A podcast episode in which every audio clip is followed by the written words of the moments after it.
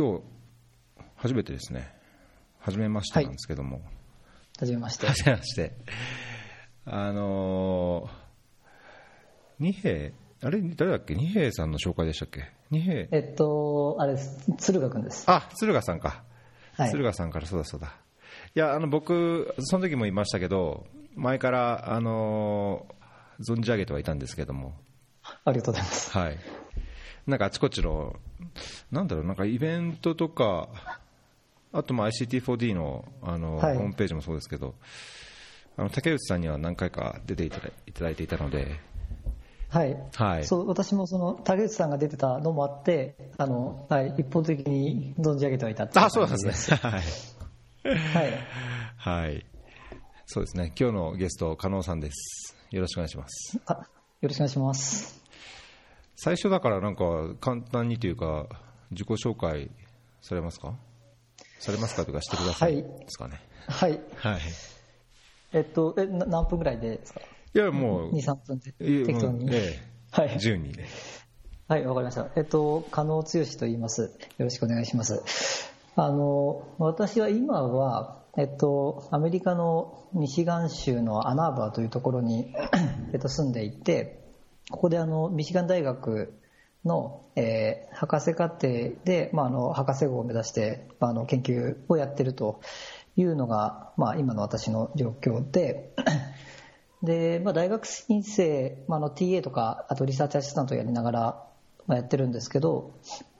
まあ、それと同時に最近えっと、ICT for Development という名前のあの社団法人を立ち上げて、うん、まあちょっと最近、それもちょっと忙しくというか、ちょっとオンラインコミュニティ立ち上げてみたり、まあいろいろ、まあブログも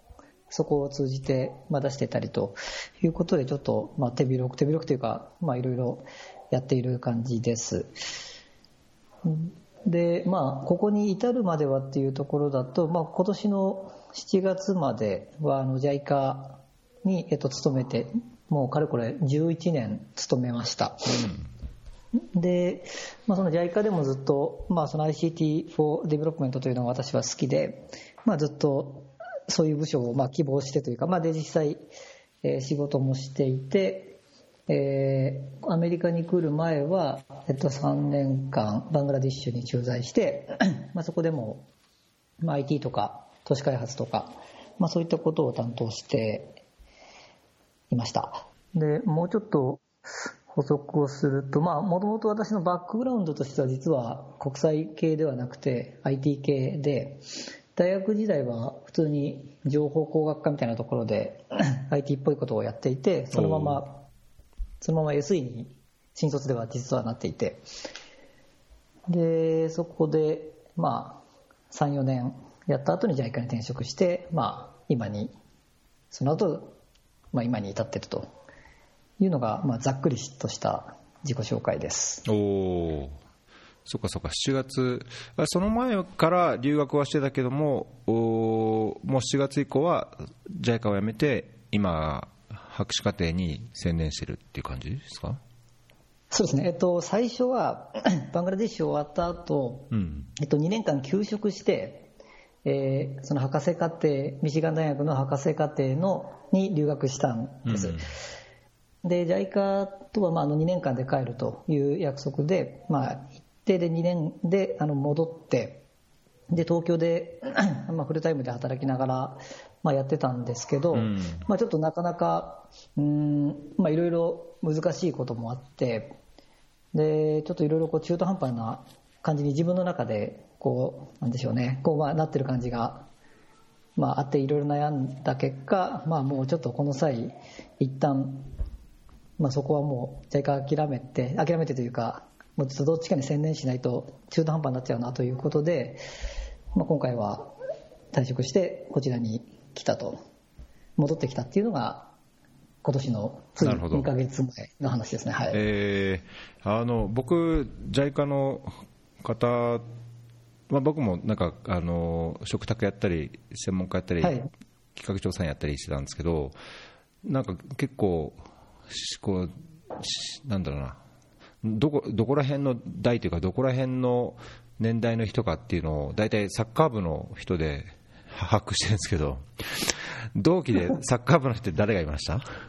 サッカー部？いや私あれなんですよ。あの、私中、あの、あの、あ中途なんですよ。そっかそっか。中途なので、同期は10人いるんですけど、サッカー部とかいませんでしサッカー部はいなかった気がしますね。た そっかそっか。はい、私は2008年に、あの、2008 JICA に入ってます。ああ、はい。じゃあ僕も同じぐらいに多分本部にいたはずですね。あ、そうですか。うん。最初僕は協力隊の事務局にいたんですけど、おおあれあやっぱりなんかその時なんか名前見てるような気がしますね。え、本当ですか？うん。どこ、どこ、ど、あれ違うかな？アフリどアフリカの方とかたんなんか関係しました？してました、してました。南部アフリカ担当でした。おやっぱり ザンビアとか。そうです、そうです。ああなんかじゃあ人づてにというか、あうーん、僕ザンビアマラウイ。2008年の 10, く10月まで専門家でザンビアにやってたんですけど、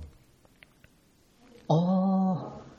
そうですか、そうですか。2008年の10月。だとザンビアは行ってはいないか。うん。まあだけどなん2009か年にザンビア行きましたね。あそうですか。まあなんか調整員の人とかも含めていろいろ多はい、分あの、あの、桜井さんとか、彦根さんとか、はいはい。はいはいはいそうですね。あと、な名村さんとか、ああいらっしゃいましたね。あ 懐かしい。ー その日には大変お世話になりました。えー、そうですねえっ、と今日あのいくつかあの大きなネタいただいてますけどなんか今の話の中からいくとなんかはいアメリカの博士号のその留学か、まあ、それと含めてなんかこうキャリア開発っていうところがなんか近いかなと思ったんですけど、はい。どどっちかなんかどっちかから行くと話しやすいとかあります？これ博士号の話した上でキャリアについて話すとか。そうしましょうか。はい。えっと、そうですね。アメリカの博士課程に私今いるんですけど、えっとですね、なんかすごく日本の人はみんな現状を知らないなっていうのはすごい思ってですね、うんなんかあの、まずあなんかアメリカの博士課程って、なんかあの学生じゃなくてスタッフみたいな感じでなんか雇われる感じが多いんですけど、だつまり、あの、多分まあ、どうなんでしょう。全部とは言わないですけど、まあ、そこそこ聞いたことあるような大学の博士課程って、実はお金が全然かからない。っううんていうのは結構みんな知らない人が多くって、で、実際ですね、あの、だ日本だともしかするとその研究室みたいなところに、まあ、で、どんどん授業料払ってきてくれるんで、先生もまあ、じゃあ来たいんだったら来たらっていう感じで取ってくれるような印象もあるかもしれないですけど、なんかアメリカって結構、あの先生、その指導教官があの学生を雇う感じなんですよね。うんだからその人の授業料は指導教官が全部負担して、で、その人の保険、アメリカって保険すごい高いんですけど、保険も学校が、とか先生が払って、で、さらに給料まで払って、それで博士課程をやるんです。うんで、なので結構あの、もっとみんな、こう、出てきたらいいのにっていうのが、まあ、こっちにいると思うところではありますね。うんまあもちろんちょっと、まあその分セレクションは当然厳しくはなるんですけど、うん。で、その代わり、あの、なんかアメリカの博士ってやたら時間がかかるんですよ。ほうほで、なんか前どっか統計見たら、こうやっぱ平均で7年とかうおお結構かかります8ね年。うんはい。で、文化人類学とか歴史学とかあっちに行くとまた9年とか、なんか教育学もすごいかかるって聞いたことありますけど、まあなんかそういう感じなので、逆に、そのアメリカの今ちょっとバカみたいな授業料になってるじゃないですか。うん年間500万とか。で、あれを500万毎年払って、で、6年、7年、無職で、あの無給でっていうのはもう多分もうそもそも生活が持たないので、うんその博士課程は多分そういうふうにしないともう回らないような感じになってるのかなっていう。なので、その授業料も払わないし、給料ももらえるしみたいな感じになんか、というそういう仕組みになってるような感じですね、こっちの。えーそれ指導教官から払われるっていうことは、なんかその指導教官もその抱える博士の学生あたりいくらみたいなのが学校からもらうんですか、それとも指導教官が自分の研究からなんかそういうお工面しなくちゃいけないんですか？えっとですね、そこは2種類あって、えええっと、あの我々行くとあの、まあ、雇われるって言い方しましたけど、基本、ティーチングアシスタントか、リサーチアシスタントがあの仕事になるんですよ。で週の20時間それをやることによって、給料とあと授業料の免除が されるんですけど、そのリサーチアシスタントとして雇うためには、先生がお金を払わなきゃいけないですね。なので自分の研究費からあのその学生を雇う。うんで、えっと、それがあんまり先生が今お金あんまないなっていう時は学校がつまり私だとあの School of Information っていうあの学部にいるんですけどその School of Information が自分たちがやる授業の teaching assistant として雇う形でその授業料とかを負担するみたいな形なんで多分うちの学生多分半々ぐらいじゃないですかね。先生のお金で雇われてる人と学部のお金で雇われてる人と、うん、だと思います。うん。でその TA とか RA っていうのでもらえる、まあ、手当というか給料で、どうにか一応生活はしていけるみたいな。はい、えっと、どうにか生活はしていけないですね。いけない。ちょっとアメリカ物価高いんで、あのただですね、一人だったら、あのトントンって言われてますああじゃあ単身で行って、まあ、家族もいないでっていうのであれば、っていうことですね。はい、で私、家族で行ってるので、うん、私はちょっと赤出てますね。なるほど、なるほど。じゃあそこは自分で蓄えた分でどうにかやりくりそうですね、ちょっと、どうにか乗り乗り切るしかないなってね。えー、いや、それは確かにだけど、まあ、よくシステムを知れば、多少こうハードル、まあ、ハードルが、経済的にはこうハードルが下がるっていうか、まあ、入るのは、ね、決して楽じゃないでしょうけど、うん、そういう感じしますね。まあ、そうですね。はい、なんかそういう意味だと、まあ、あの私あの、赤字だって言いましたけど、うん、赤字って言ったって、まあ、たかが知れた月、まあ、例えば、まあ、仮に月10万赤字だったとしても、うん、年間120万じゃないですか。はいはいはいはい、でも普通に自腹であのマスターで留学してる人とかって、年間その数百万の授業料払って生活費払って、年間1000万ぐらい多分出てるんですよね、彼ら。で、それと比べると、まあ、あの、なんでしょうね、だもちろん黒字ではないですけど、その赤字の額は多分だいぶ少ないなとはなので、まあ、恵まれてるなとは思いますね。なるほど。うん。その、あの、まあ、最初に、その ICT for Development っていう、まあ、IT のバックグラウンドをお持ちで、その分野に関心があってっていうところから、はい、まあ、あの、まあ、日本で言えば、その、ね、国際協力の実施機関として大きな、まあ、世界的に見ても大きな JICA に入ったものの、やはりその博士課程に行こうと思ったきっかけみたいな、なんか動機っていうのは何なんですか？えっとですね、うん、まあ、少なくとも私は博士には全くもともとは興味がなかったんですね、うん、学生時代も全然興味なかったですし、で民間に最初就職した時も、まあ、もう博士なんて 何の役にも立たないっていうような印象でずっといて、でバングラに駐在してたぐらいから、まあ、パラパラこう、まあ、仕事で、まあ、国連とかそういうところの人とかもそうですけど PhD ホルダーっていうのに出会い始めて、はい、であなこうあこういう人たちもいて これも意外と生きる業界もあるんだなみたいな。国際協力という業界だと意外と、まあ、まあ使えないことはない資格だなっていう印象は持っていてでそこでこの ICT4D っていう分野の話にすると結構バングラえっと、JICA の本部で、まずその担当部署を2、3年やって、はい、でその後バングラで現地で2、3年担当して、結構あの実務としては、こう一通りやややったなというか、こうまあ、達成感があったんですよ。で、それを思ったときに、そういえばアカデミアの人間って何考えてんだろうっていうのが多分どこかで思ったことがあって、でバングラもよくその日本からも大学の先生とかいろいろ来たりしてるんですけど実際何やってるかよく分かんなくて、はい、なんかわけわかんない世界の人たちだなっていう印象を持っていたと。で、まあ、その感覚は今でもそんな変わってないんですけどでそこでなんか ICT for Development のこうアカデミアとかって調べてみると実は結構いて、でいろんな論文が出ていてでただ読んでもよく分かんなくて ではい、っていうような感じがあって、これちょっとこの人たちの考え方ををちょっとこう分かるようになりたいなみたいな、そうするとこうもう一個こうピボットできるというか、こう実務っていうところからもう一個こう幅が広がって、こうまあ専門家専門家というかなんか、そのスペシャリスト目指すにも、うん、そっちも知っといてそうないかなみたいな感じ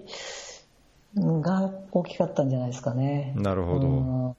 で実務と研究両方できると、これはちょっとこう人一肌上がるというか、うん分野としてはだいぶ強みが出るようなみたいなのもあったかなっていう感じですね。なるほど。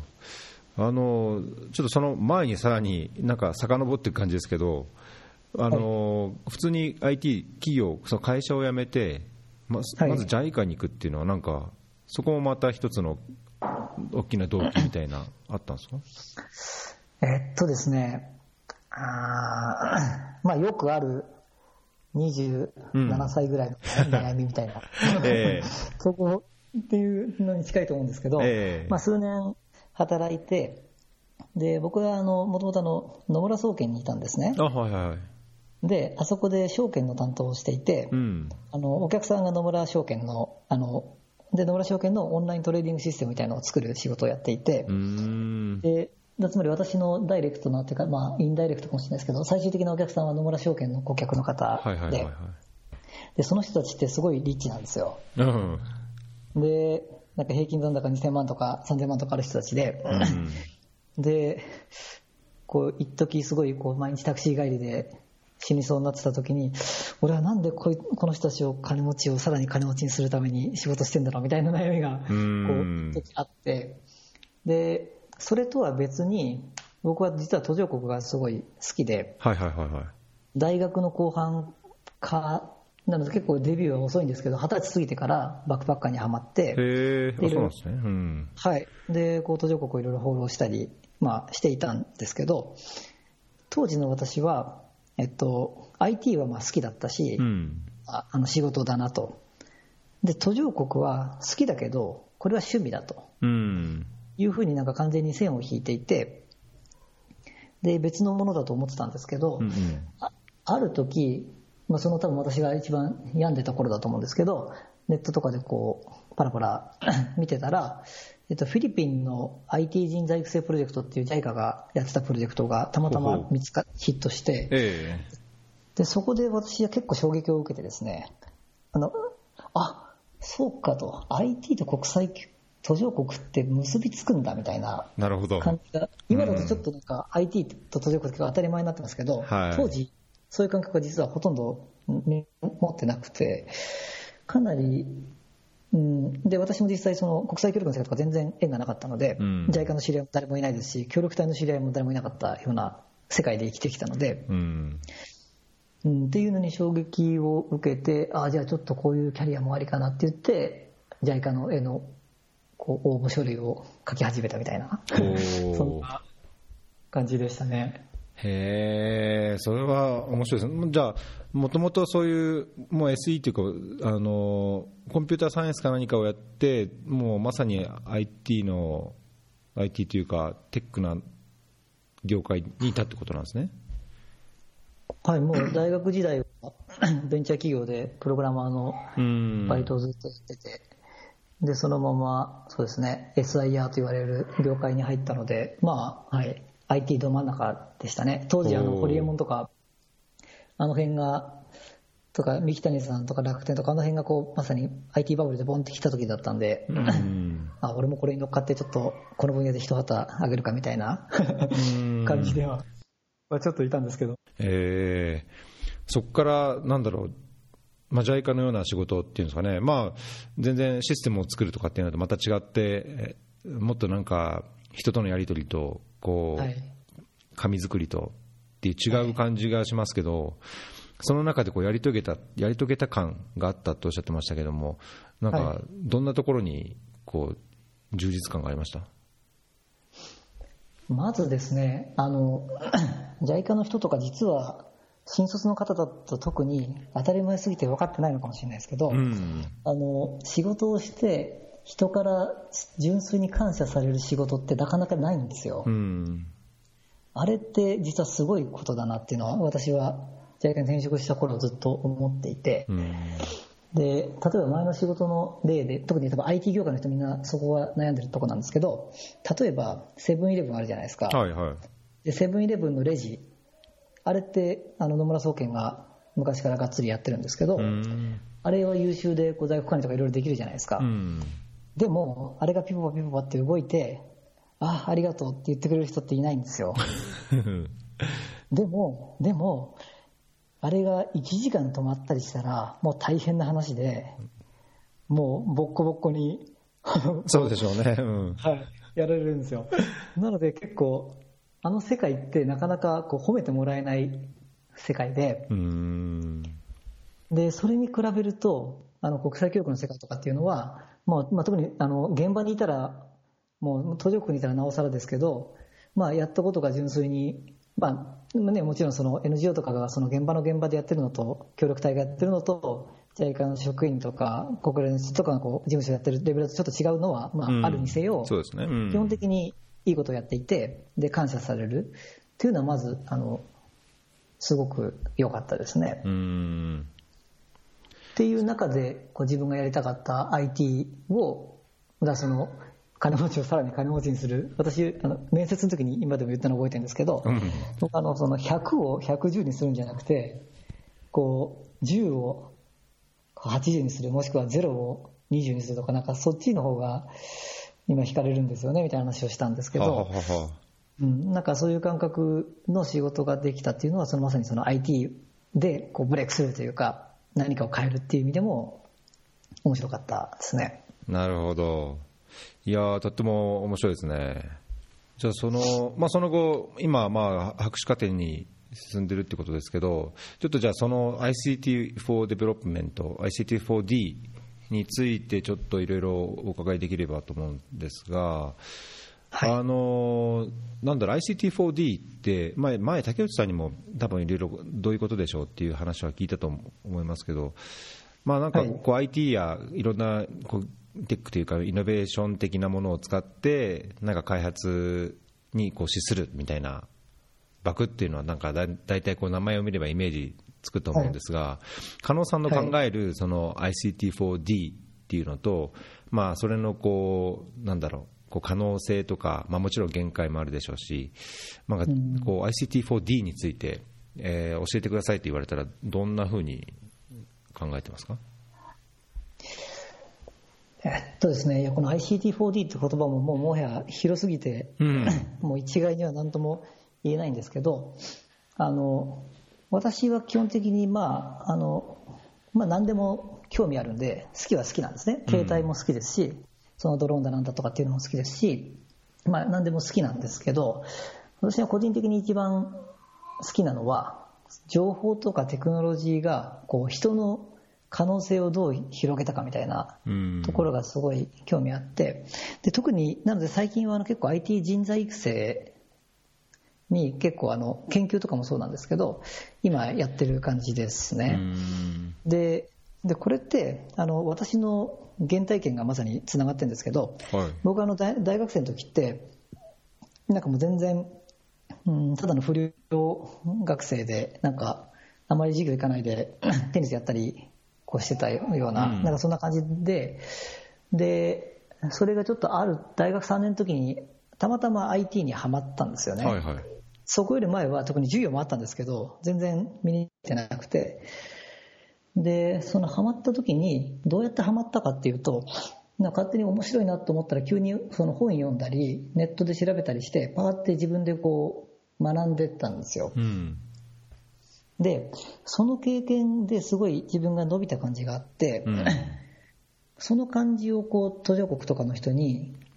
味わってほしいというかそのやる気さえあればでそこにテクノロジー特にインターネットっていう最強の武器が手に入れば、ものすごい効率的に学べますし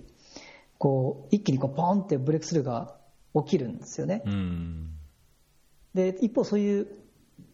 なんだろうなこう頑張ろうというかブレイクスルーを起こして気がなく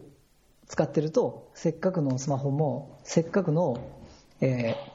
インターネットもただの YouTube だったり Facebook だったりゲうん。ームだったりそういう思いにしかならなくて、そこのこう境目みたいなところをあの僕は実は探っていてですね。っていうようなことを ちょっとあの今の研究とかではそのなんでしょうね、ちょっと、ちょっとだいぶバクッとした話してますけど、そういったところのテクノロジーの可能性みたいのが、あの、はい、僕は ICT4G の好きなとこですね。うん。いや、確かに幅も広いですしね、こうもちろん適用の仕方っていうのもいろいろあるでしょうけど、その今、まあ、二足のわらじみたいに研究と一方でもう一つやってるその ICT4D、もともとはブログだったのが、あの社団法人も立ち上げたっていうことですけど、はい、その、はい、こっちの、なんだろう、法人関連っていうんですか、はい、ICT4D、ブログと,、えーと、社団法人と、さらにオンラインコミュニティも始めたっていうことで、なんかここもぜひご紹介いただきたいんですけど。はい、えっと、まずですね、私あの、ずっとここ7、8年、実はかれこれそのぐらいになるんですけど、ブログをえっと、竹内さんという方と一緒にやっていて、うん、それが ICT for Development Japan っていう、まあ、そのまま検索していただければ出てくると思うんですけど、まあ、あのそういったブログをやっていて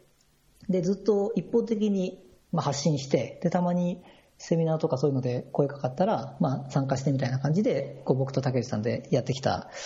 ところがあるんですけど、うん、でそれをちょっとなんかそろそろ違う形でできないかねっていうような話をし始めて、で、その一番のきっかけは、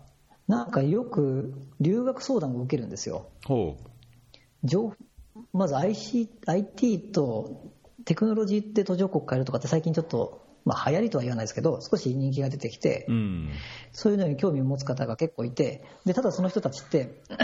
えっと、情報が全然なくてで結局マニアックな僕のブログにたどり着いてコンタクトしてくるみたいな感じで、実は結構そういうのに興味持ってる人っているんじゃないかっていうのがまず一つグループとしてあって、はい、でもう一グループがこれはさっきの、えっと、IT の正解の話に近くなるんですけど、えっと、IT を SE とかでやってて普段はその仕事やってるけどやっぱりこのせっかくの技術をこう、まあ、社会的弱者というか、まあ、途上国だったり、問題解決だったり、なんかそういうのに活かせないかなって心のどっかどっかで思ってる人たちって結構一定数いて、でただそれに比べて JICA にしても国連にしても、まあ、民間にしても、それを実際にできる仕事って非常に限られていて、でそういう人たちをこうなんかつなげるコミュニティなり、プラットフォームなり、なんかそういうのってあったら、結構本人たちもこう喜んで、こう、なんかやるような、そういう活躍する場みたいのができないかなっていう話をしてた中で、じゃあちょっと法人にしてみようか。で、その中でオンラインコミュニティちょっとやってみようか、みたいな感じで、今まさに、あの、始まったところっていう感じです。あなるほど。じゃあなんかその法人の、まあ、定款っていうのがあると思いますけど、じゃあその中にはそういう活動目的というか、こういうようなコミュニティを作るとか、はい、あその IT 人材とそのなんだろう国際協力をつなぐみたいな、まあ、なんかそういうのがじゃあ考えもともと考えられているんですね。そうですね。なので途上国のために何かしようっていうのももちろんあるんですけど、うん、まあ、それと同じぐらいこう日本にいるそういう人たちのあそうか日本での社会課題見てね、うんはい、そういう人たちのがこうワクワクする形でこうなんか 一緒に共共同コークリエーションできるような場になったらいいなっていうのと両方ですね。うん。えじゃあなんかこのこのポッドキャストはちょっと IT と ICT とは違うのかな？なんかまあ、ただ ICT はそんな うん。どうなんか今何でも ICT なんではっきり確かに。いやなんか僕は僕ここれやるのにそのいや、はい、コードとかなんとかはややってないですけど、そのいろんなアプリというか、ウェブツールを使って、まあ、録音したり、ライブ配信したりとか、はい、まあ、あと今、あの、グーグルの、あの、クラウド、なんでしたっけ、グーグルクラウドの、はい、スピーチトゥテキストだったかな、えーと、文字起こしをしようと思ってるんですけど、文字起こしなんだったかな、Python じゃなくて、何か、なんかちょっと多少わからないとできない感じで、今、あの苦しんでるところで、なんかそういう そういうような人でもこう、この社団法人のなんか活動か何かがあればこう、関わっていってみたいなのもできるってことなんですかね。そうですね、そこは全然、あのあそういう意味だと、全然プログラマー集えみたいな感じでは全くないですね。今やろう、やろうとしてる活動が、まあ、いくつか、まだアイデアレベルですけど、あって、はいはい。うん、えっと、一つは、えー、ICT4D のちょっと有名なイギリスの教授が ICT4D の本を出して、うん、で当然マニアックな分野の話本なんで大して売れないんですよ多分。でであの各国で日本語に翻訳して出版社が出すというようなレベルでは多分ないので、はい、こうみんなであの翻訳して大学の授業とかでちょっと使えるようにしたりとかこう教材として使えるようにしたりとかなんかそんな話できないかみたいなのをやりましょうみたいなプロジェクトが一つ立ち上がる予定で、実際にその著者の先生にコンタクト取ったりしてるのがのがあったり、あとはそのそういうテクノロジーとこう開発みたいなのに興味がある人たちがが集う場所がないっていうのはそのオンラインとかもそうですけど実社会でも比較的ないのでちょっとしたこうカンファレンスみたいな学会なのかカンファレンスなのかイベントなのか分かんないですけど、そういうのをこうちょっとどっかの大学と組んでやってみましょうかみたいな企画だったりまあなんか、で、ただもう少し技術的な特定のこう、技術をこうどっかインドとかで使ってみましょうとか、まあ、そんな話もアイディアレベルではあったりとかっていう感じで、結構結構そのやりたい人が何をやりたいのか次第で、あの非常に何でもありというか、はい、特にテクノテクノロジー集団っていう感じではないです。なるほど、面白いですね。そのちなみになんかその本っていうのはななんてやつですか？えっ、と、リチャード・ヒークスっていう、えっ、と、マンチェスター大学の、はい、教授がいてですね、彼があの ICT4D の教科書みたいなやつを出してるんですよ。うん。まだ版権とかは買って買ってないですか？あ全然、全然、全然、あまあ、著者と相談してっていう感じなんですね。はい、まだそこも、まあ、全然どうなるか分かんないですけど、まあ、いろいろ、我々もこう立ち上げたばかりなので、まあ、こういろいろ当たるも発見じゃないですけど、トライアンドエラーで、まあ、とりあえずやってて楽しそうな、ワクワクすることをやってみようか、みたいな感じです。うん、面白そうですね。だけどなんか、どれも聞くと。だからこれ、加納さんはアメリカにいるけど、なんかこう、オンラインとかリモートでなんか、関われるところ関わるって感じなんですか、はい結構基本的に全部リモートですね。あの、えっと、今、えっと、まず立ち上げメンバーとして、うん、そのオンラインコミュニティで、あの、キャンプ、キャンプファイヤーっていうクラウドファンディングのサイトあるじゃないですか。はいはいはい、はい。そこでメンバーを募ったんですよ。で、初期メンバー10人ってやったら、おかげさまで3日ぐらいで埋まって、うん、で、これからそのメンバーで ミーティングしたりしてちょっと動き出して、まあちょっともう少し大きくできる、実際に動き始めたら、もっと一緒にやれる人をこう集めていくみたいな感じでやろうとしてるんですけど、今その10人って言いましたけど、その10人が結構にアメリカと日本とインドネシアとケニアと散らばっててですね、そもそも全員が物理的に会うことはできない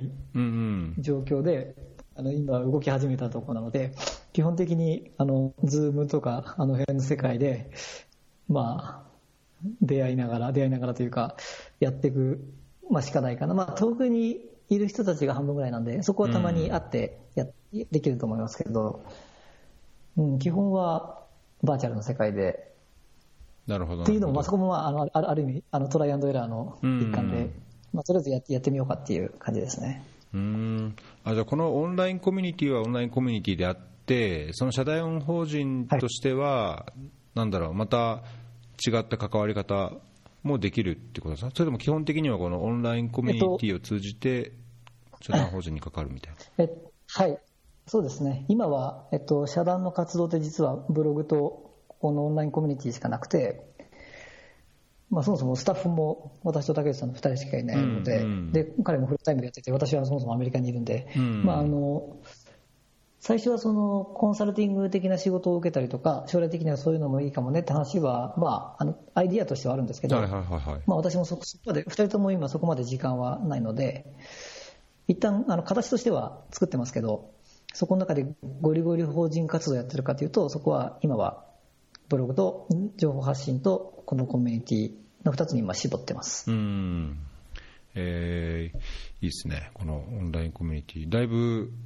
もうまだ始まって間もないと思いますけど、こう、はい。ワクワク感が増えてる感じします？どうなんでしょうね。あの、あさ、あさってがまさに、えっと、全員そ、えっと、10月1日からメンバー集め開始してう、ん、で、ああさって初めてのミーティングがああるんですよ。そうなんですね、えで、そこで、インドネシアともケニアとも、こう、同時にワクワクじゃないつですか、ね、ないでみんなで、なんか時差的に結構、あれですね、アメリカが入るとやっぱり、ちょっと時差的に 結構厳しくないですか？ここが厳しいんですよね。なので、ここの唯一できるのが、うん。そう日本とアメリカだけだと、その朝晩とあれでできるんですけど、そのケニアとか、あの辺が入ってくると、そうですよね。こ こっちの朝一で、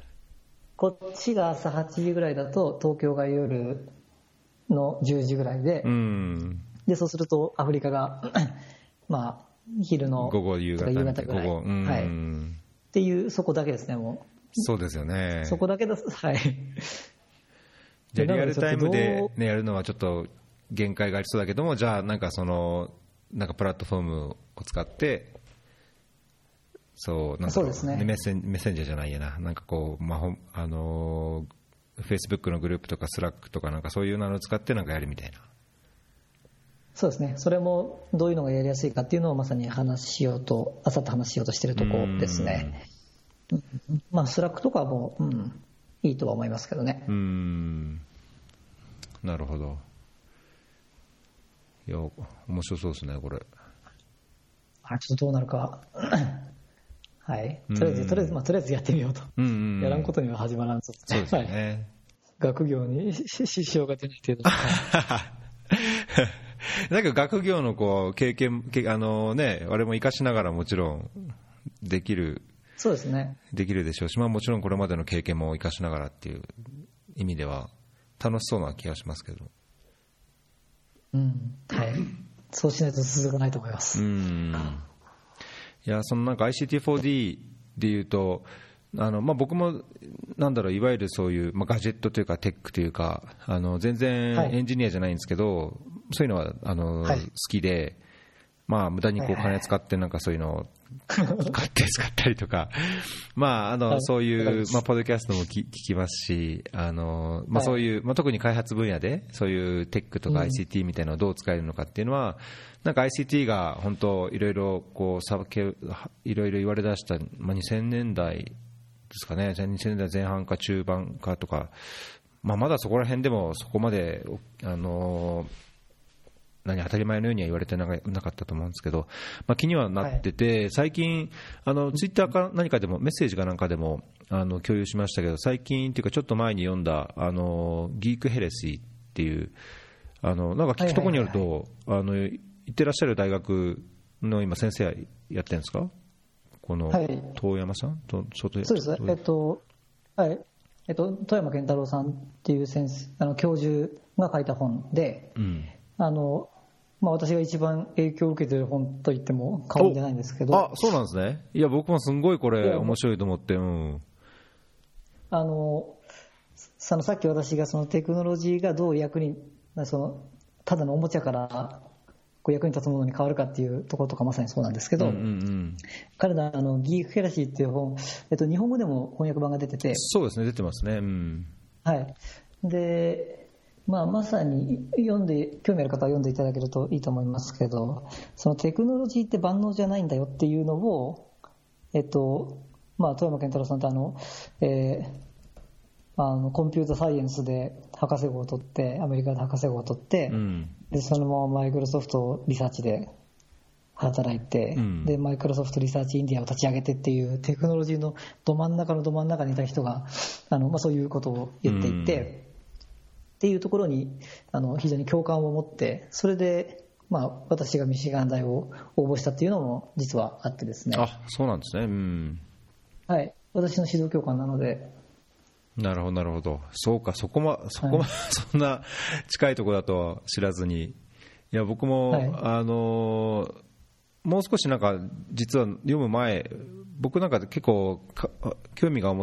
あるなと思ったらポンポンポン本買っちゃって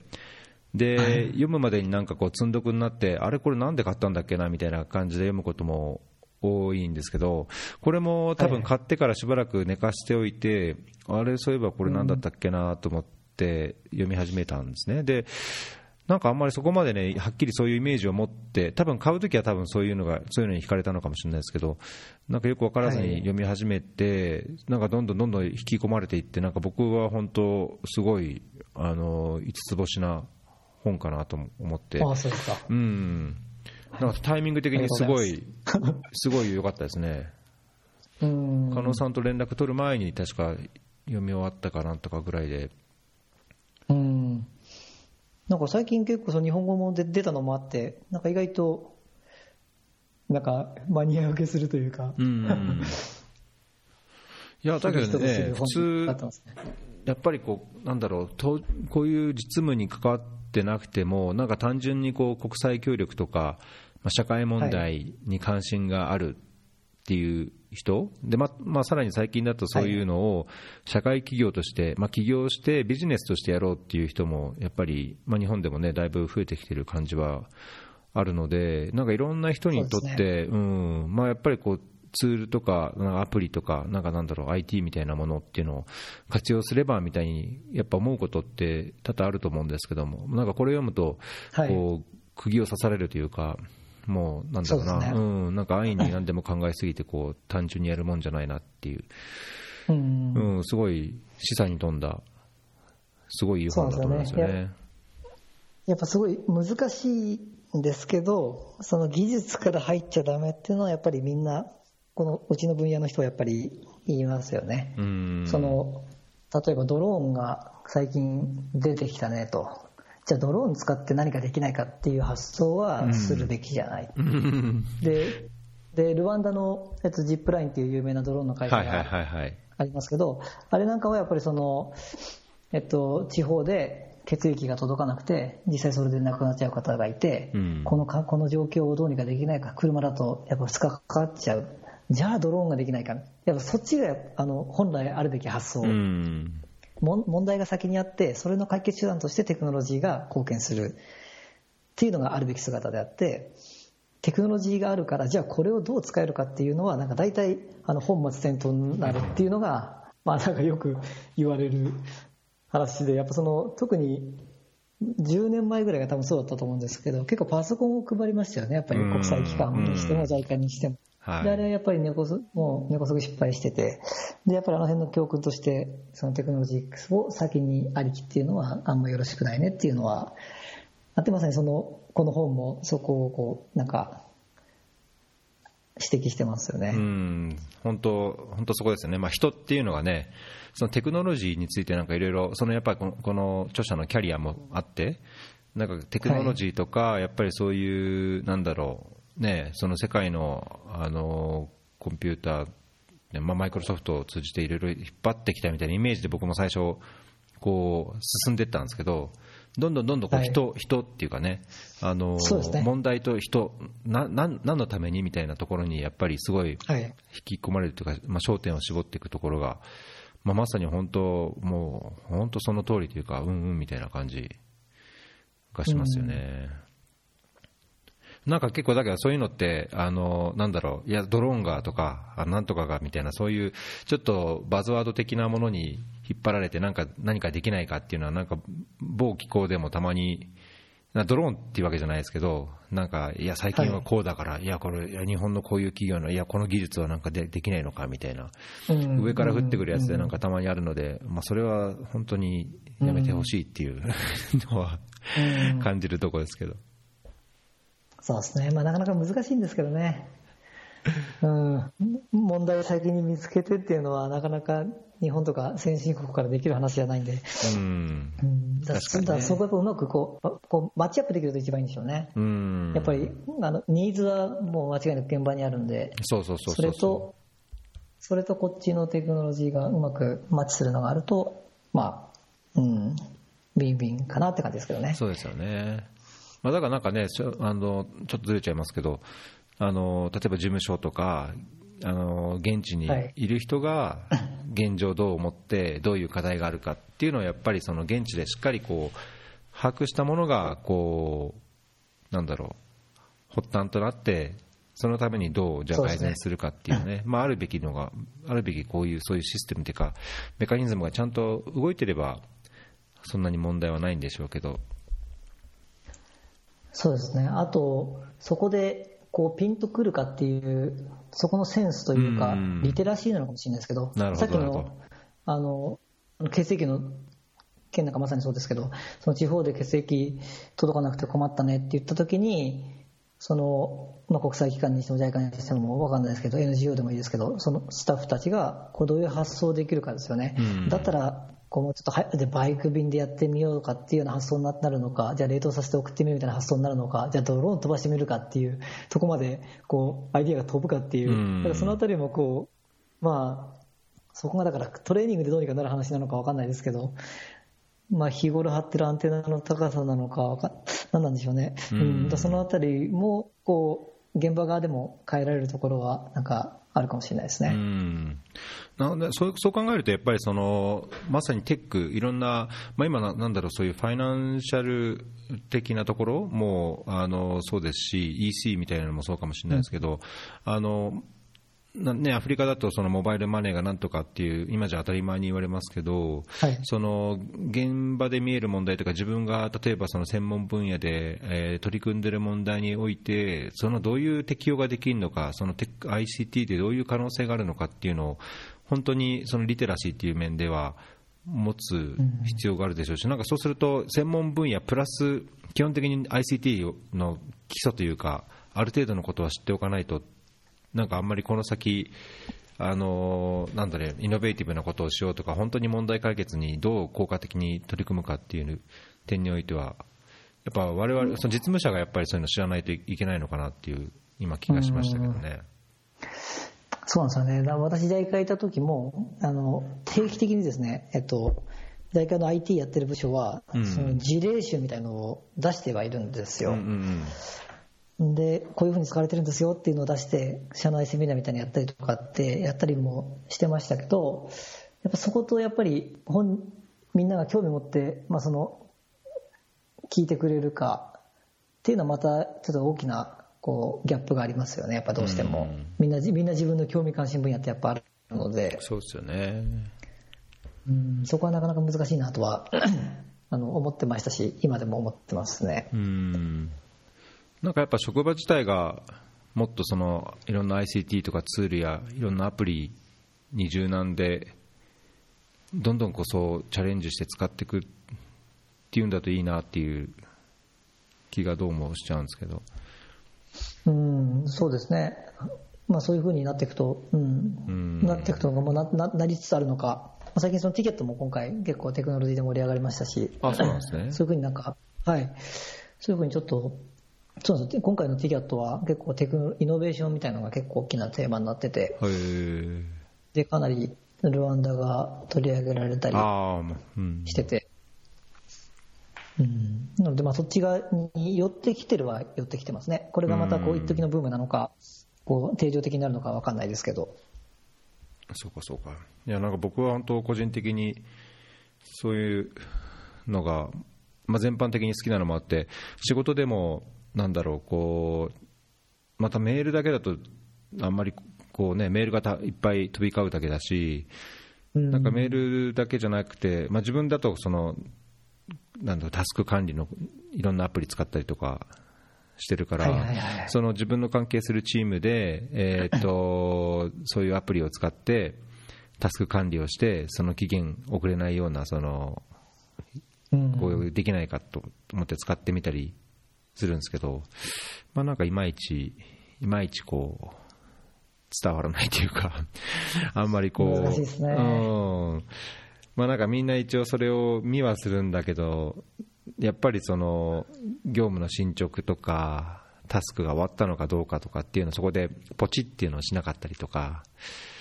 まあ、これこれじゃあんまり見ないなと思ったりして。そうですね、その辺は何なんでしょうね、やっぱあの、うん、好きかな、なんなんだろうな 好きかやっぱりそういうの好き嫌いがあるでしょうね最近スラ、はい、最近スラックとか流行ってるじゃないですか。はい。で、スラックとか、もう最初こう知って、こう、仕組みを聞いてると、私はこう、ワクワクしてくるわけですよ。うんあれこれ面白そうじゃんって。じゃあ使ってみてえな、みたいな感じになって、まあ、それでこう、うん、使うようになっていくんですけど、そういうふうに、のにあまり興味を示さない方もいっぱい、別確かにねあの、いい悪いではなくて、うんで、そういう人たちにこう、こういう良さを分かってもらうっていうのはなかなか難しいですよね。うんまあね、そういう本当好き嫌いですよね。うん。Google なんかも、この Google、Google ドックとか、あの、共同編集とかできるじゃないですか。はいはいはい。同時編集か。うん。こういうのってもう凄まじいブレイクスルーだと僕は思っていて、いや、本当ですよ。うん。もう、はい、もうもう世界中でもうみんなもっと使ったらいいのにと思う。一方、やっぱり、あの、ワードとかエクセルで、こう、満足する。だ、だここ、そのす凄さを、こう、まだ伝え、伝え、私は伝えきれないんですけど、でなんかこういろいろもったいないなってのありますよね。確かにね、そこ、何なんですかね、なんか情弱情報としてアクセスできないというレベルから、情報にはアクセスしてるけども、そのそこをこうなんだろう活用しきれないというか、まあ、染み込まないというか、うん関心がこう強くならないとかいうのもね、染み込まないっていう、あの、言葉すごい適切かもしれないですね。あそんな感じですかね。はい、そんな感じですね。染み込む人と染み込まない人と。いやーなんか僕の場合、何でもかんでもそういうのがこうついつい惹かれてっちゃって、新しいの、新しいのにこ そううあれ、これはどんなどんな違いがあるんだろうとか、うん、どっちのが使いやすいんだろうみたいな、だからやっぱ使いやすくて便利で、かつ早くて効率的にこういろいろ何でもできるんであれば、なんか使うに越したことないと思っちゃうし、使っててもまあはいなんか楽しいみたいはない。感じはするんですけど、はい。まあ、みんながみんなそうではないっていうのはね、なんか、あるのが現実かな。その高橋さんと私がこっち側の人間。なんか最近、なんかさ、その話のつながりじゃないですけど、最近このアプリとか、このツールがいいとか、なんかあります、まあ、その研究で論文のなんとかととかっていうのもあるかもしれないし、仕事上こういうのだったらいいんじゃないかとか、まあ、遊びでこういうアプリとかツール結構面白いっすよみたいな。どうですかね、何が面白いのかな。まあ、やっぱ最近だとスラックとかはすごいですようね。ん。もうちょっと、まあ、新しいのか古いのかすら、もうもはや分かんなくなってますけど、もうかかなり使われ、アメリカなんかだともうなんかもう使われすぎてて、みんなもうスラックがめんどくさくなっちゃってるような、もうピコピコピコピコ 何でもかんでもスラックでみんな載せるんで、うんでただこの辺は、うん、面白いですね、そのチャットベースうんで、どんどんログがちゃんと残せてみたいなのは面白いなと思ったり、あとなんだろう。うーん最近はズームとかも好きですね。ああ、確かにね、もうズームもだいぶ、こう、すごい普通になったというか、定着してる感じがしますよね。これなんか途上国とやってもすごいいいんですよ。うん音質とか画質は。これ何なんだろうと思ったりする あの Facebook ビデオとかスカイプとか、はい。あれがもうこの世で最高のものだと思い込んでいた中で、なんか画質もいいし、でなんかこうビデオもその場で録画できるし、うん。資料共有も簡単にできるしみたいな、確かに。うん、そういう、そういうのはすげえなって、これ確か中国人がアメリカで作ったものだったと思いますけど、そうなんですね。これなんかだいぶ違う、そうそなんか、違う技術があるんですか？ズームって。他のやつと。いや、多分ですね、その画像の圧縮のなんか技術が多分すごいんだと思いますね。うーん。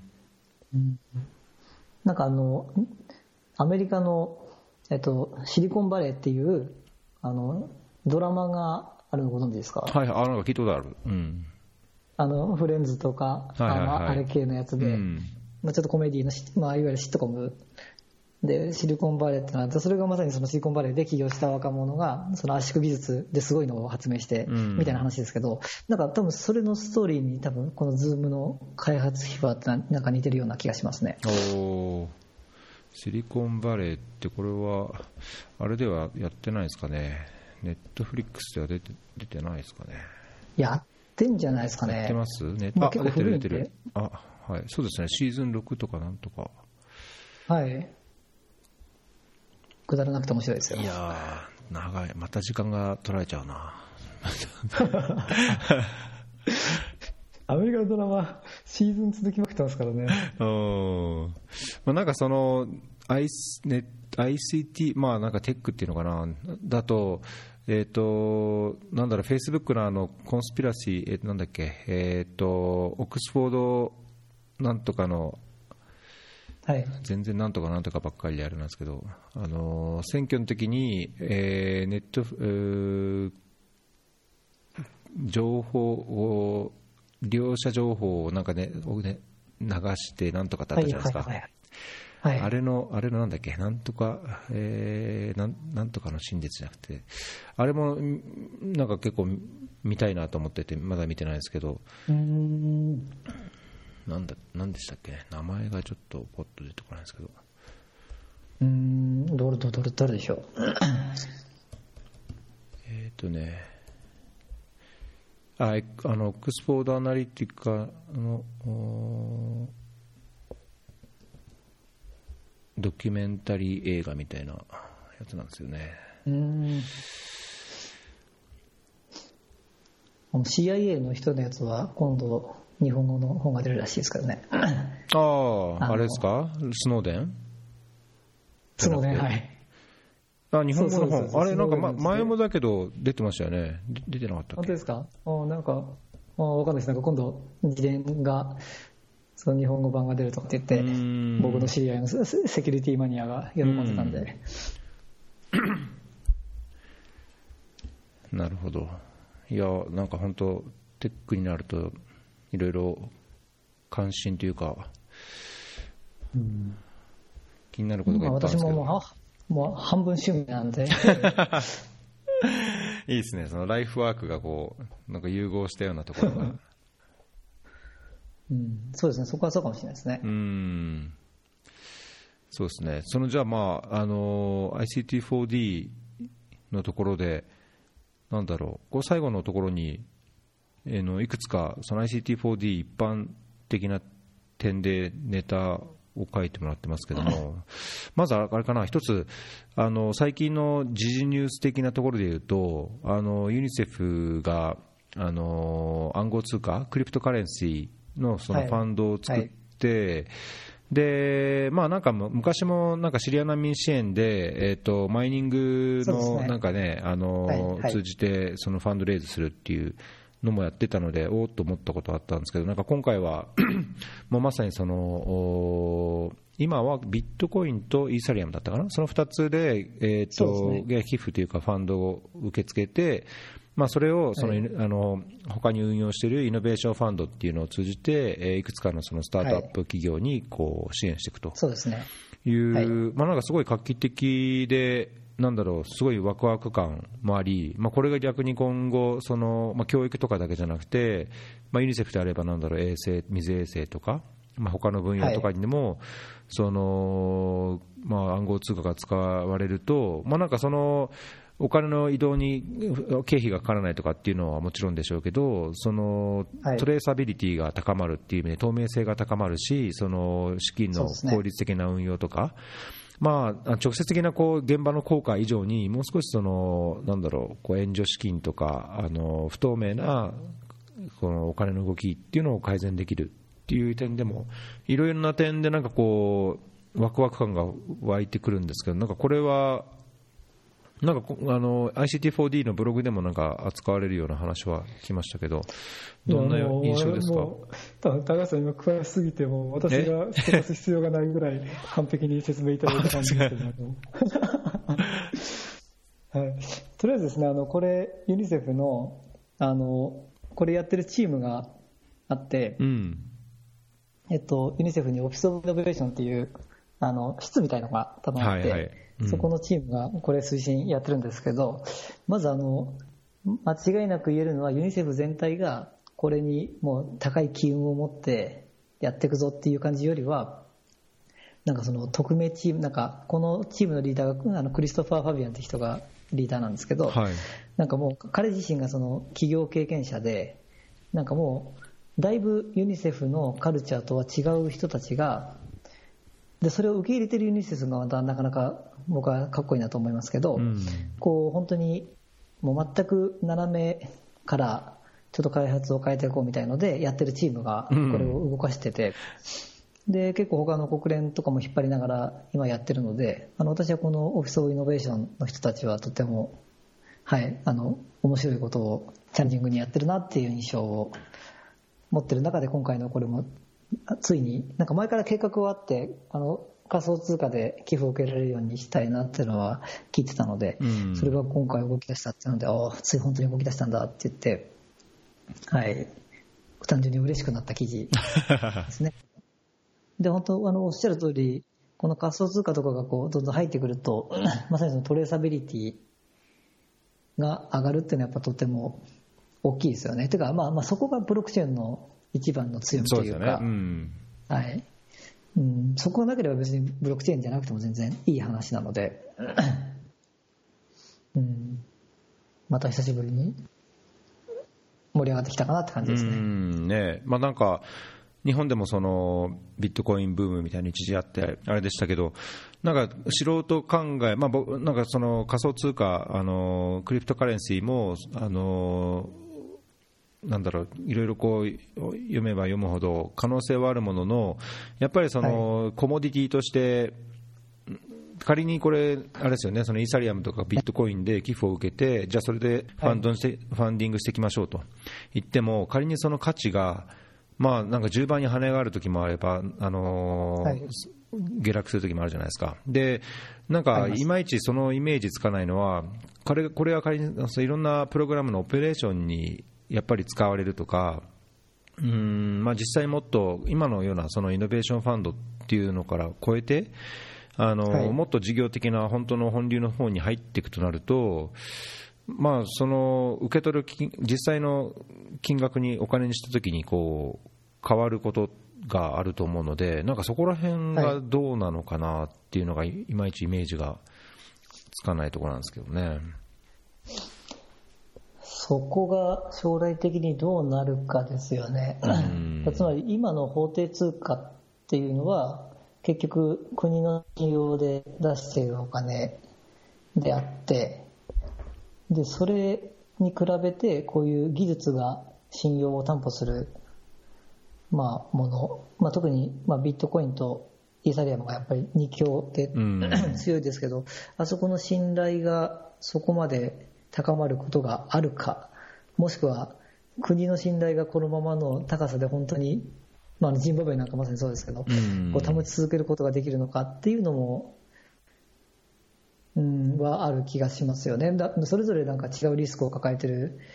気がしますよね。そうですよね。これイーサリアムもあれですか、ビットコインみたいに、あれなんでしたっけ、マイニングはもう一時期で、ある程度で終わって、もう、あのーもう掘り出せる額っていうのがもう決まってるんでしたっけ？えっとですね、ちょっと今、完全にあのパッと正解は出てこないですけど、うん、ちょっとそのマイニングの考え方が、ビットコインとイーサリアムで違った気がしますね。あそうでしたよね。いや、僕もなんか、それなんか、どっかで見て、なんかビットコインの方はいっぱい本もあるし、あれ、あったんですけど、イーサリアムの方はなんか全然、まだ勉強してなかったから、うん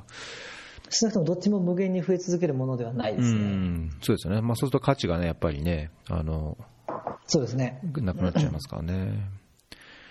うん。いや、まあ、これがなんかすごい最近のあのニュースで、まあ、多分おっしゃった通り、僕もこれで、おおっと思って、あの、えっ、ー、と、 LinkedIn だったかな？まあ、 LinkedIn で、あの、リンク貼って、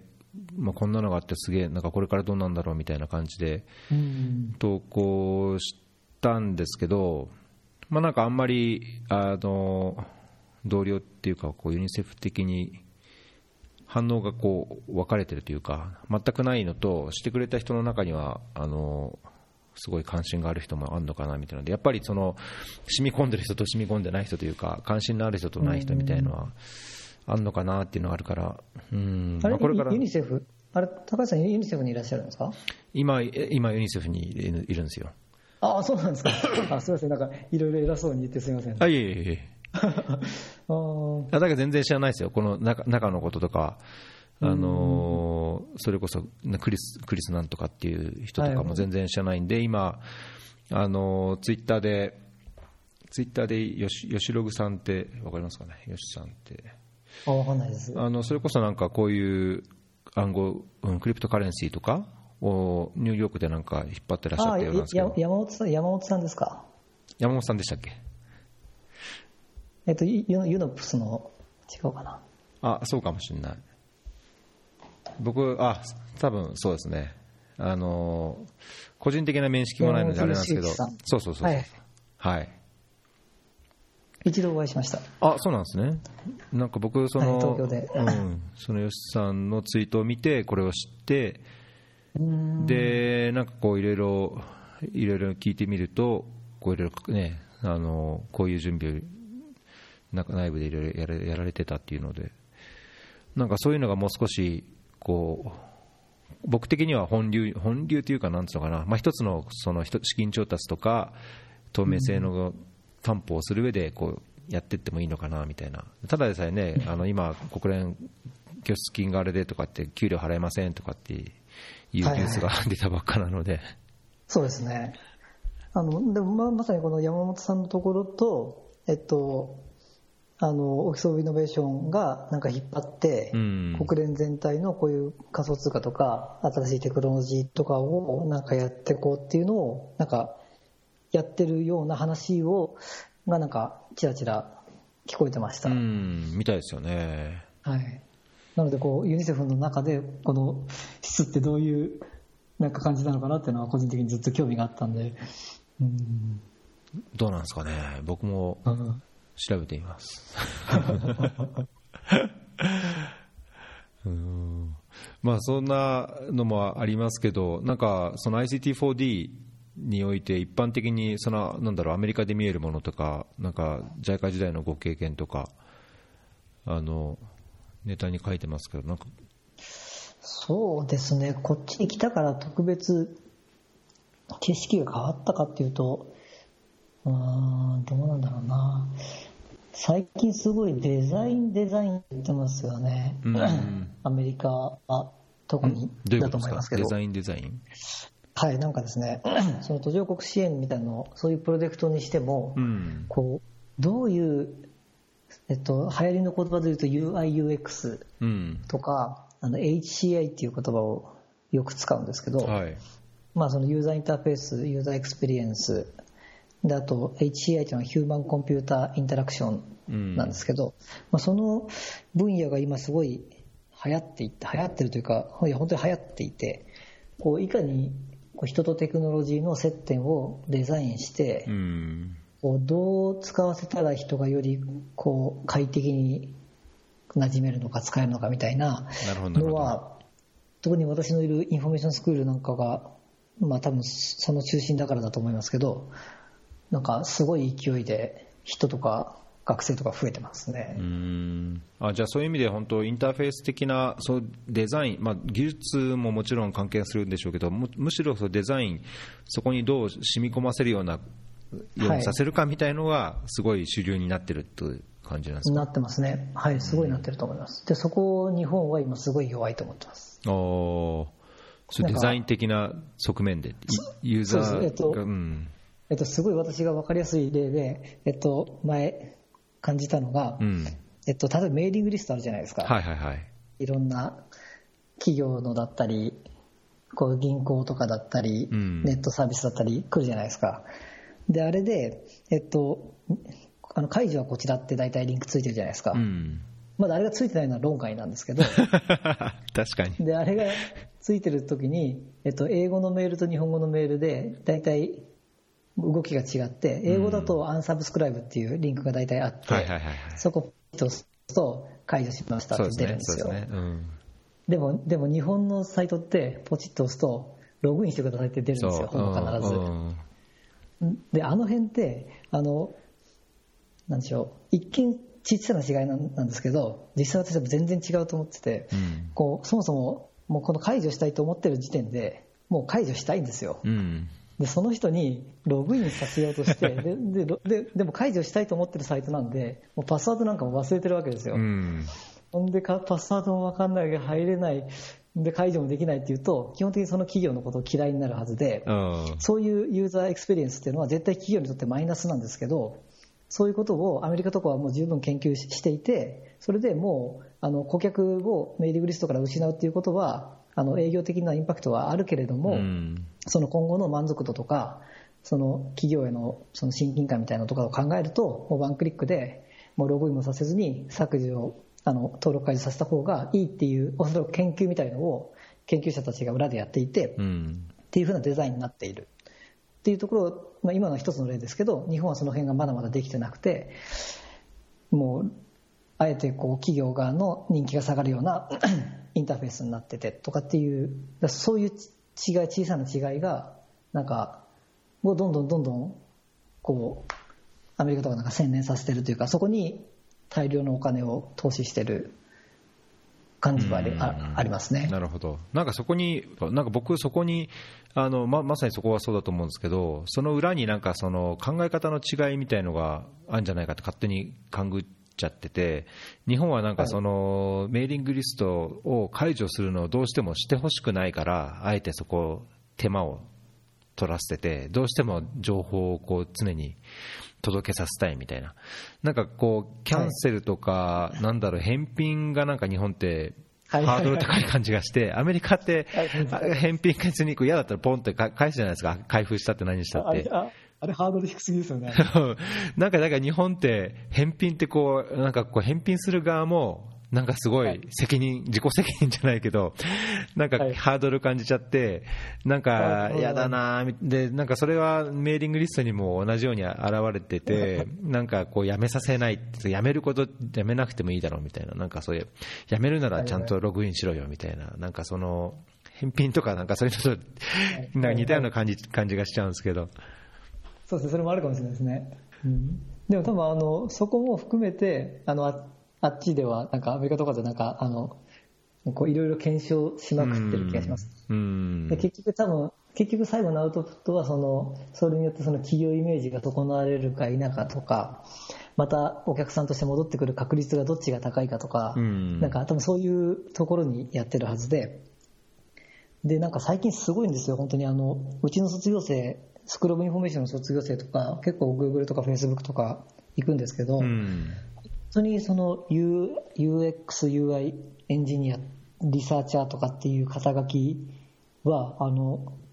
シリコンバレーの企業とか本当にあの PhD ホルダーをもうガサガサもうすごい取ってますよね。ほで、そういう人たちに徹底的に人の動きとか、あの辺を多分行動経済学とか使ってうんこう検証して最適なこうデザインを追求していくみたいのをあの結構学問的にやってますね。あのうんあの辺の。あの辺のジャイアンジャイアント企業たちはう。うん。恐ろしいですね。恐ろしいですね。まあだけどなんかそこは、なんだろう、開発の文脈で言うと、一つのこうパンフレットとか、いろんなこうフライヤーとか、っていうのもね、はいテックじゃないですけど、なんかそのデザインでやっぱり惹かれるとか、それでこう情報をどう出すかっていうのも、なんか、まあ、し普段仕事してると、なんかそういうレベルになっちゃいますけど、なんかそういうのは、なんか似たように感じるところでありますけどね、まあ、うん。そういう意味でユーザーインターフェースというか、まあ、なんか広告塔としてというか、まあ、そのアクセスする。最初の表面のところがどうか、まあ、それもやっぱ日本って、なんだろう、こう、字がいっぱいあって、なんかプレゼンとかもこうぐちゃぐちゃぐちゃ写真と字がいっぱいあって、なんか見にくいなとかって、なんか僕がそれの日本日本のイメージなんですけど、うん。あのただなんか、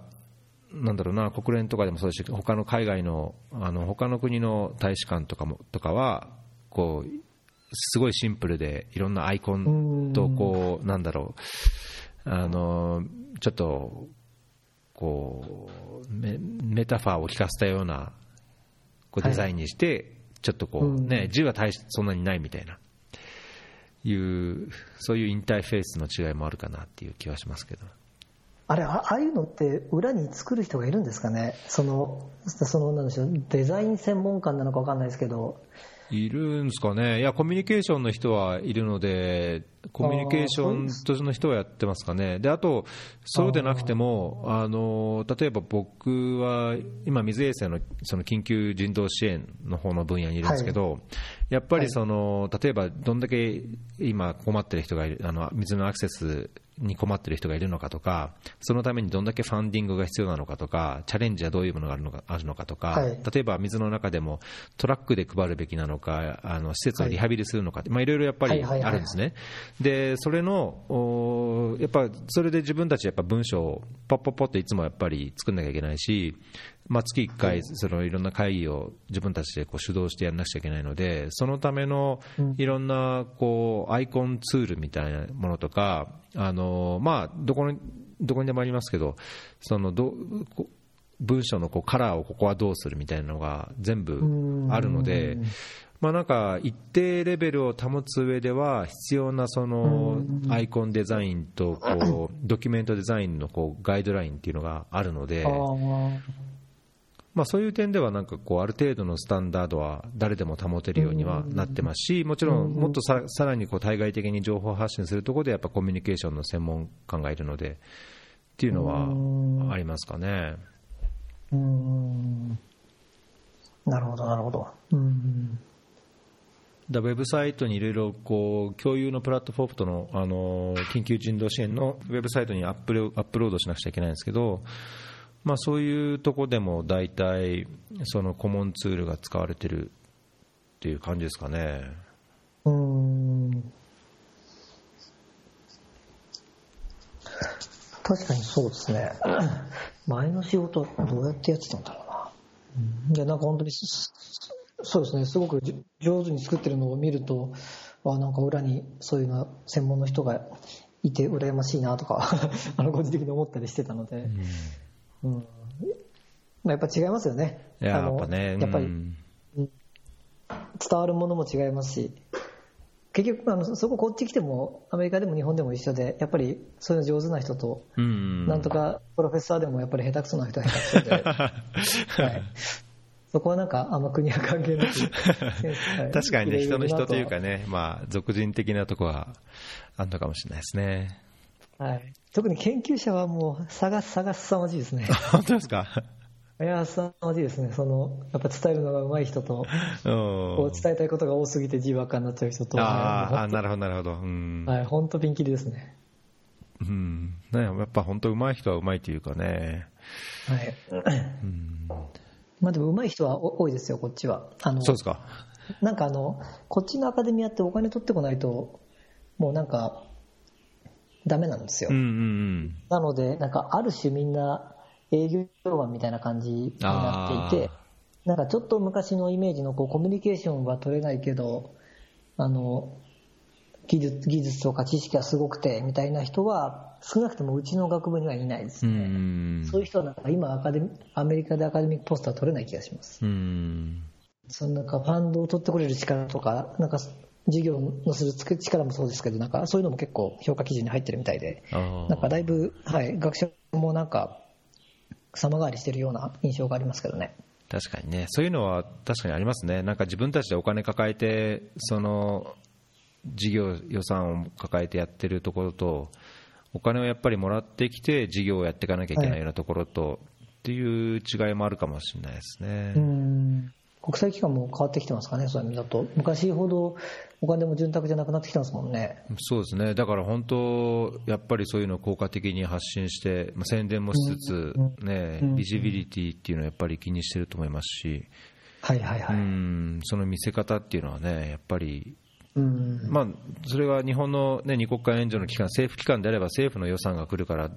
そういうのをアピールするところはその政府にはあるかもしれないけど、対外的にはなんかもっとそういうの情報を細かく乗っけてみたいな視点になっちゃうのかもしれないですけどね。うん。うん。なんかそういうところも面白いですね、何でもかんでもこう、うん、同じようにやってるやってても、やっぱり立場が違う,、ね、違うのね、違うでしょうし、はいはい、うん。まあ、だからこの UI、UX とか、僕なんかこういうのもついつい、僕も全然専門でないし、本業と関係ないけど、惹かれちゃいますね。だいぶいい時間になってきましたけど、なんかありますか、他に。うん。そうですね。はい、まあ、とりあえずちょっとその法人とかもまだこう立ち上げたばかりで、これからどう発展していくか分かんないですけど、うん、ちょっとまあ適宜またあの発信はしていけたらなと思ってるんで、はい、ぜひよろしくお願いしますって感じですね。すね。ぜひあれですね、この本当、開発、国際協力に関係があって、かつなんか ICT にも興味があってとか、まあそのまあ、日本においてはその日本の社会課題とかね、社会的弱者とのに IT どう活かせるか、まあ、NPO とかやってる人でも多分すごい、あの親和性は高いと思うので、もし関心があって興味がある人はこのこのあの Good Morning CAMPFIRE のあのリンクも貼っておきますので、まだこれパトロンになれるんですよね。なれないですね。あもうもうなれないですか？はい今あのあアウトオブストックだ。あ本当だ。はい。じゃあまたちょっとまた次回の応募の時があればってことですね。はい。なので、とりあえずあれですね、あの、宣伝するのであれば、あの、ICT for Development のあのブログサイトとか、はい、そこからそこの、そこの Facebook サイトとかにご登録しておいてもらえれば、うん、なるほど。あの、次また、その募集するときは必ずそこに情報を載っけるので、そうですね。じゃあ、フォローしてもらえると嬉しいなってですね。今は我慢してちょっと待ってもらって、ドアが開いたら飛び込んでもらって。はい。誰も来ないかもしれないですけど、はい。いや、いや、面白いと思いますけどね。うん。いや、なんかその中の人もね、こう、どんだけのことやってるとか、あの、どんどん情報を発信されると、また、周りの人もこう気になってくるでしょうし。そうなんですよね。その後も発信していかなきゃなとは思いつつ、うん、やっぱりみんな、まあ、プロボノというか、副業というか、あの、メインがある中でやってるんで、そこはちょっとやっぱ難しいところだ、ね、確かにね、確かに。はい。じゃあ、あの話したあの内容でリンクが見つけられるようなやつは大体ショーノートに貼っておきますので。あ、はい。はい。ありがとうございます。すね、じゃあ、そんなとこですかね。はい、はいじゃあ今日はこんなところで、えー、と今回エピソード147になりますかね、えー、と ICT4D の法人を運営しながら、あかつ、えー、と博士課程で今研究もされている加納さんにゲストにお越しいただきました。ありがとうございました。ありがとうございました。また、なんかこの IT ネタがあったときに、はい。お願いします。なんか、ぜひ。半分趣味の話で いいと思うのではい。僕はなんかそのアプリの話とかなんかそういうのもいろいろじゃあちょっとこっちで流行ってるアプリとかおいいですねネネタ貯めておきますええお願いしますはいはいじゃあまた次回もぜひお願いしますあはいお願いしますはいありがとうございましたはいありがとうござい失礼します